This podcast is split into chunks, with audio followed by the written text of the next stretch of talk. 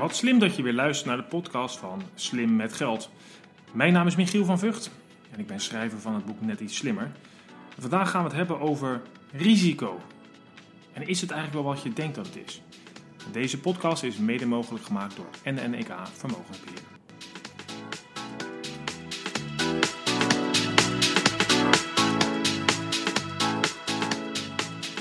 Vorige week had ik eh, de eer om te mogen spreken in Dublin op het congres Humans Under Management.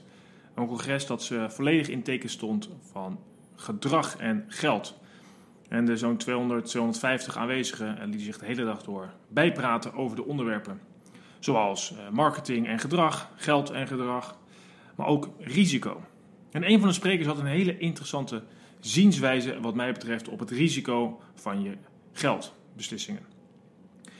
En zoals wij in het vermogensbeheer altijd over risico praten, gaat het met name over het schommelen van de portefeuille. Het verlies op een belegging door een daling of het, halen van, uh, het niet halen van een doelstelling. En dit zijn ook allemaal definities die je terug kunt vinden en je kunt ze nog technischer maken door het hebben over kredietrisico, terugbetalingsrisico, marktrisico, specifiek risico enzovoort. In essentie allemaal begrippen die kloppen en die uh, waarschijnlijk ook allemaal waar zijn. Alleen, wat heb je er eigenlijk aan? Nou, buiten het feit dat je weet dat een belegging kan schommelen, uh, dat het dus tegen kan zitten of heel erg mee kan zitten, ja, heb je er eigenlijk niet zo heel veel aan, wat mij betreft. En deze spreker die in uh, Dublin, die benadert net wat anders en wat mij betreft een stuk slimmer. Die zei, je moet veel meer kijken naar het risico op basis van je koopkracht.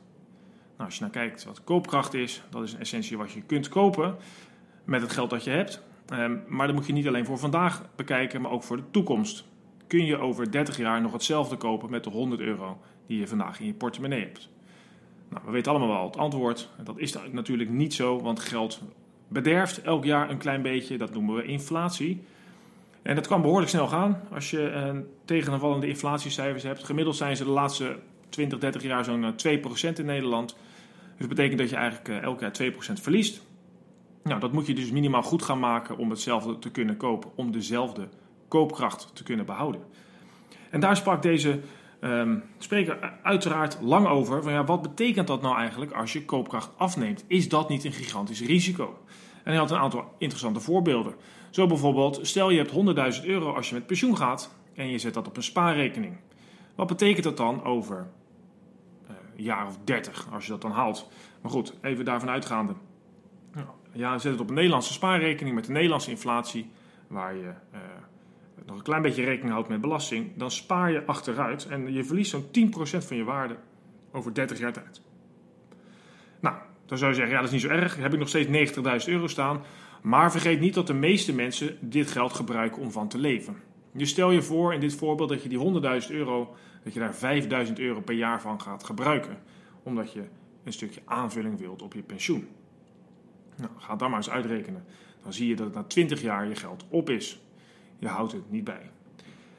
Dus het lijkt laag risico, een spaarrekening, ehm, want je hebt ook weinig schommeling. Dus de technische definitie klopt. Alleen in de praktijk blijkt het een gigantisch risico te zijn, want je hebt over 20 jaar lang, over 20 jaar geen geld meer. Wat doe je hier nu aan? Nou, dan zoek je misschien een andere oplossing. En dat zou kunnen zijn, in dit extreme voorbeeld, 100% in aandelen. Als je dat onderzoekt, dan zie je dat als je niet onttrekt, je 100.000 euro uh, groeit naar 340.000 euro zo'n beetje. Um, na een jaar of 30, dus een verdrie dubbeling, inclusief inflatie en belasting. Dus dat is prachtig. Alleen ook hier gaat het natuurlijk op dat je dat geld niet alleen maar wilt laten groeien, maar dat je daarvan wilt leven. En dus ook hier ga je 5000 euro onttrekken. En dat is geen enkel punt, want na 30 jaar heb je nog steeds 50.000 euro op je rekening en kun je nog even dooronttrekken. Dus de hele essentie van risico is dat we leren dat het schommelt en beweegt. En dat, uh, nou, dat, we, daarmee, uh, dat we daaraan moeten wennen. De andere kant van, van de medaille is dat als je dat, die risico, dat risico niet in je portefeuille opneemt, dat je ook nooit een rendement zult halen en je nooit het leven kunt leiden wat je wil leiden. Althans, dat is de boodschap van deze van de, van de spreker die ik zag in Dublin. En daar zijn we het misschien wel helemaal mee eens als we er allemaal over nadenken. Want wat wil je nou eigenlijk het liefst? Wil je zekerheid op een leven wat je kunt leiden, maar korter? Of wil je misschien de mogelijkheid om langer het leven te kunnen leiden wat je wil? Nou, ik denk dat we allemaal het laatste zullen kiezen als je wat langer nadenkt. Dit betekent dus dat we risico in een hele andere context moeten gaan zien. Dus dat we veel meer moeten kijken naar risico op lange termijn dan het risico op korte termijn. Korte termijn is inderdaad de schommeling. De AEX kan zomaar 30% dalen in een jaar. Dat is risico. Tegelijkertijd kan het ook met 50% stijgen in het jaar. Dat is het risico de andere kant op. Het gaat twee kanten op. Alleen veel belangrijker is, wat doet het nou over een jaar of 20? Wat betekent het nou als je daar 20 jaar lang in belegt? Wat is dan het risico? Wat is dan een slechte scenario wat je terug kunt zien uit het verleden? Is het allemaal wel zo dramatisch als wij misschien denken? Of moeten we juist risico nemen om beloond te worden en daarmee het leven te kunnen leiden wat we willen? Nou, ik ben het natuurlijk helemaal eens met die laatste stelling. Wat mij betreft gaan we heel anders kijken naar risico. Omdat je uiteindelijk het leven wil leiden wat je wil. Niet omdat je wil beleggen, niet omdat je een hoog rendement wil maken, maar omdat je je levensstijl ook straks in de toekomst wil kunnen blijven bekostigen. Het lastige is dat wij uh, nogal um, ontworpen zijn om op korte termijn te denken en het heel moeilijk is om naar de lange termijn te kijken. Uh, er zijn bekende voorbeelden van. Um, ik vind altijd wel zelf een aardig voorbeeld van denk eens aan je eigen woonkamer. Nou, dat is makkelijk, die heb je gelijk voor ogen. Nou, als ik je vraag om aan mijn woonkamer te denken, heb je geen idee, dus ga je fantaseren. En als ik je dan tenslotte vraag, denk eens aan je eigen woonkamer over 20 jaar, dan ga je weer fantaseren, want dan heb je ook geen idee van. En dat betekent in essentie dat als je aan jezelf in de toekomst denkt, je dezelfde hersencapaciteit gebruikt alsof je aan iemand anders denkt. Dus als je aan mij denkt, aan mijn woonkamer of jouw eigen woonkamer over 20 jaar, is er andere hersencapaciteit dan je huidige woonkamer. Nou, dit betekent dat het lastig is om je in te leven in jezelf van de toekomst, in de toekomstige jij, terwijl het wel belangrijk is. We zijn dus heel erg genegen om op korte termijn te denken en te evalueren. Dus als je een belegging hebt of een spaarrekening, dan kijk je op korte termijn wat het rendement is en hoe je vermogen groeit of afneemt. En daar laat je je beslissingen op afhangen. Zodat je beslissingen beter kunt laten afhangen op wat je in de toekomst nodig hebt. En je misschien helemaal niet zo vaak moet kijken. En tijdens hetzelfde congres kwam een interessant onderzoek langs. En er werd onderzocht in een grote Amerikaanse vermogensbeheerder. Van wat zijn nou eigenlijk de beste beleggers? Welke klanten hebben het beste resultaat? Interessant genoeg, waren dat de klanten die overleden waren, maar dat nog niet hadden doorgegeven. Uiteraard niet, maar ook de, de, na, de, zeg maar de nabestaanden het niet hadden doorgegeven aan die partij. Want die mensen die overleden waren, hebben uiteraard niks meer gedaan met hun rekening. Nou, dit betekent dat als je dus minder vaak kijkt en er niet mee bezig bent, dat je ook minder genegen bent om iets te gaan doen. Want we hebben nogal een voorkeur om actie te ondernemen. dat zie je in allerlei zaken terug. Maar vaak is actie ondernemen op het gebied van geld helemaal niet verstandig. Dan kun je beter een plan maken voor de toekomst en dat ook uh, vasthouden. De boodschap van het congres was verder.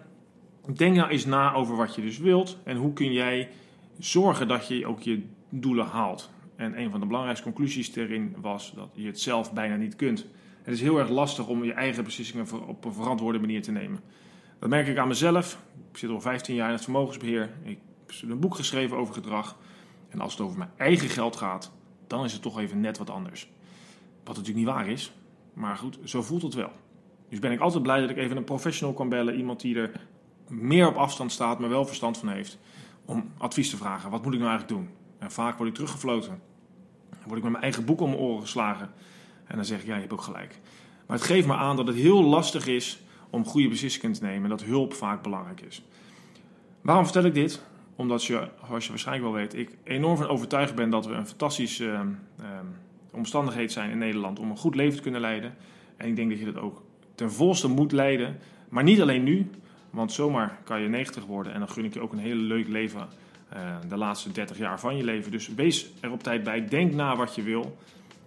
Ik help je graag mee. Mocht je vragen hebben, uh, Michiel van. Vught is met V-U-G-T. Schrijf je vooral aan uh, in voor mijn nieuwsbrief. Dan krijg je ook nog eens een deel van mijn boek gratis opgestuurd per mail. Ik help je graag met slimme beslissingen over je geld, zodat jij het leven kunt leiden wat je wilt. Een hele fijne dag en tot snel.